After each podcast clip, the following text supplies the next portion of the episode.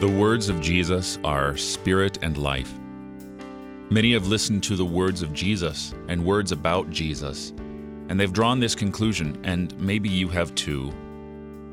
This is a hard saying, who can listen to it? These words are exclusive, and they block out any alternate notions people have about how God's salvation works. Our God is a jealous God. He wants for you to rely on Him alone for your salvation, not trusting in the words or works of anyone else, including you. Jesus is the only way of salvation. He is the solitary lifeline from God. His words are spirit and life, and even preachers should take comfort knowing that Jesus himself lost people, had them walk away from him because they couldn't handle his truth.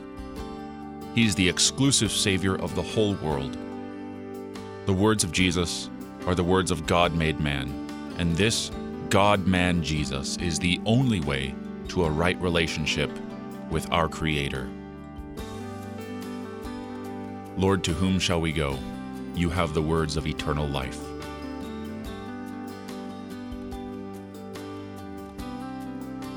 You're listening to Oratio, part of your morning drive for the soul here on Worldwide KFUO, Christ for you, anytime, anywhere.